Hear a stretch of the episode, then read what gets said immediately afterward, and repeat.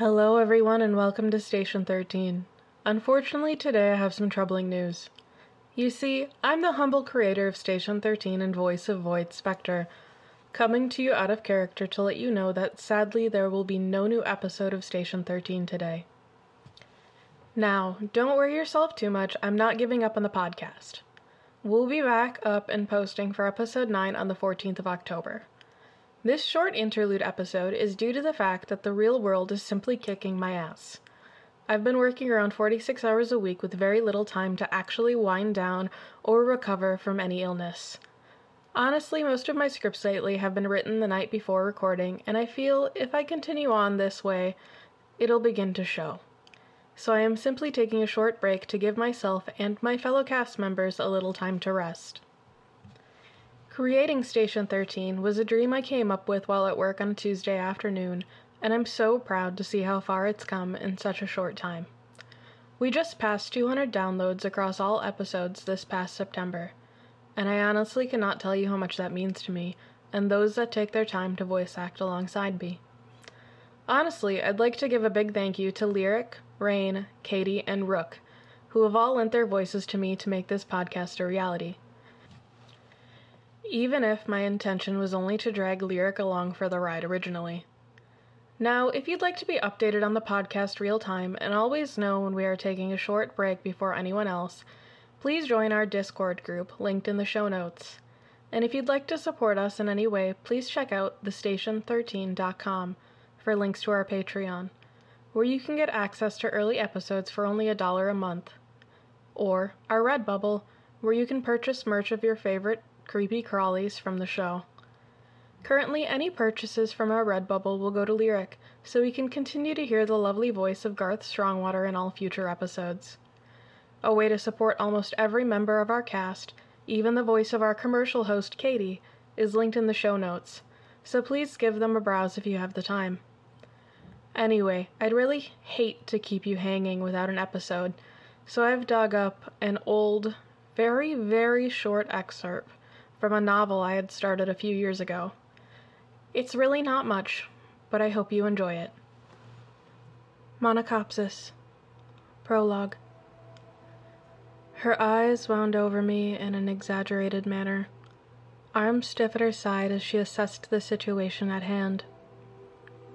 I knew coming here was a far cry from helpful to anyone but myself, but I had to try. I I am not quite sure how I can help you.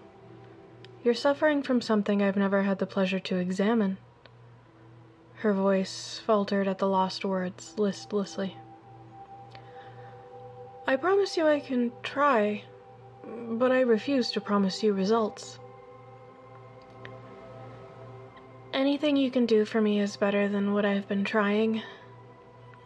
My words tumbled out as tears beaded at my cheeks, jeered on by pure desperation.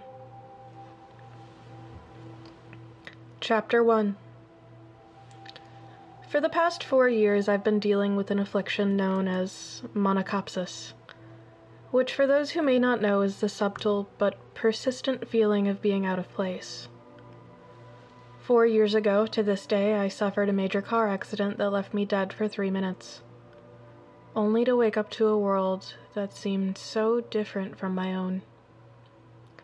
My mother and father had apparently been gone for years already. Not that I would remember their faces. But it would be nice to have an anchor to this world I find myself in.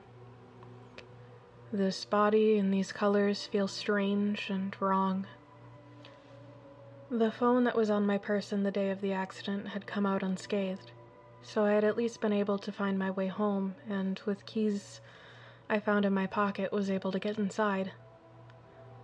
Where I was greeted by a dog, who I presume I had before this mess. The poor thing seemed terrified by me at first, barking and cowering for a whole day before he finally let me pet him. Checking the camera roll on the phone, it was quite obvious this dog was mine or at least an animal I knew, judging by the amount of pictures of him.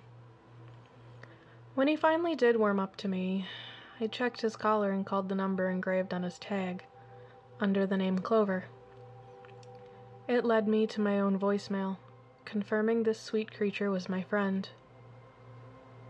Well, there was my anchor, but it didn't leave me any less unsettled. It's been four years now since I woke up from the coma caused by the accident.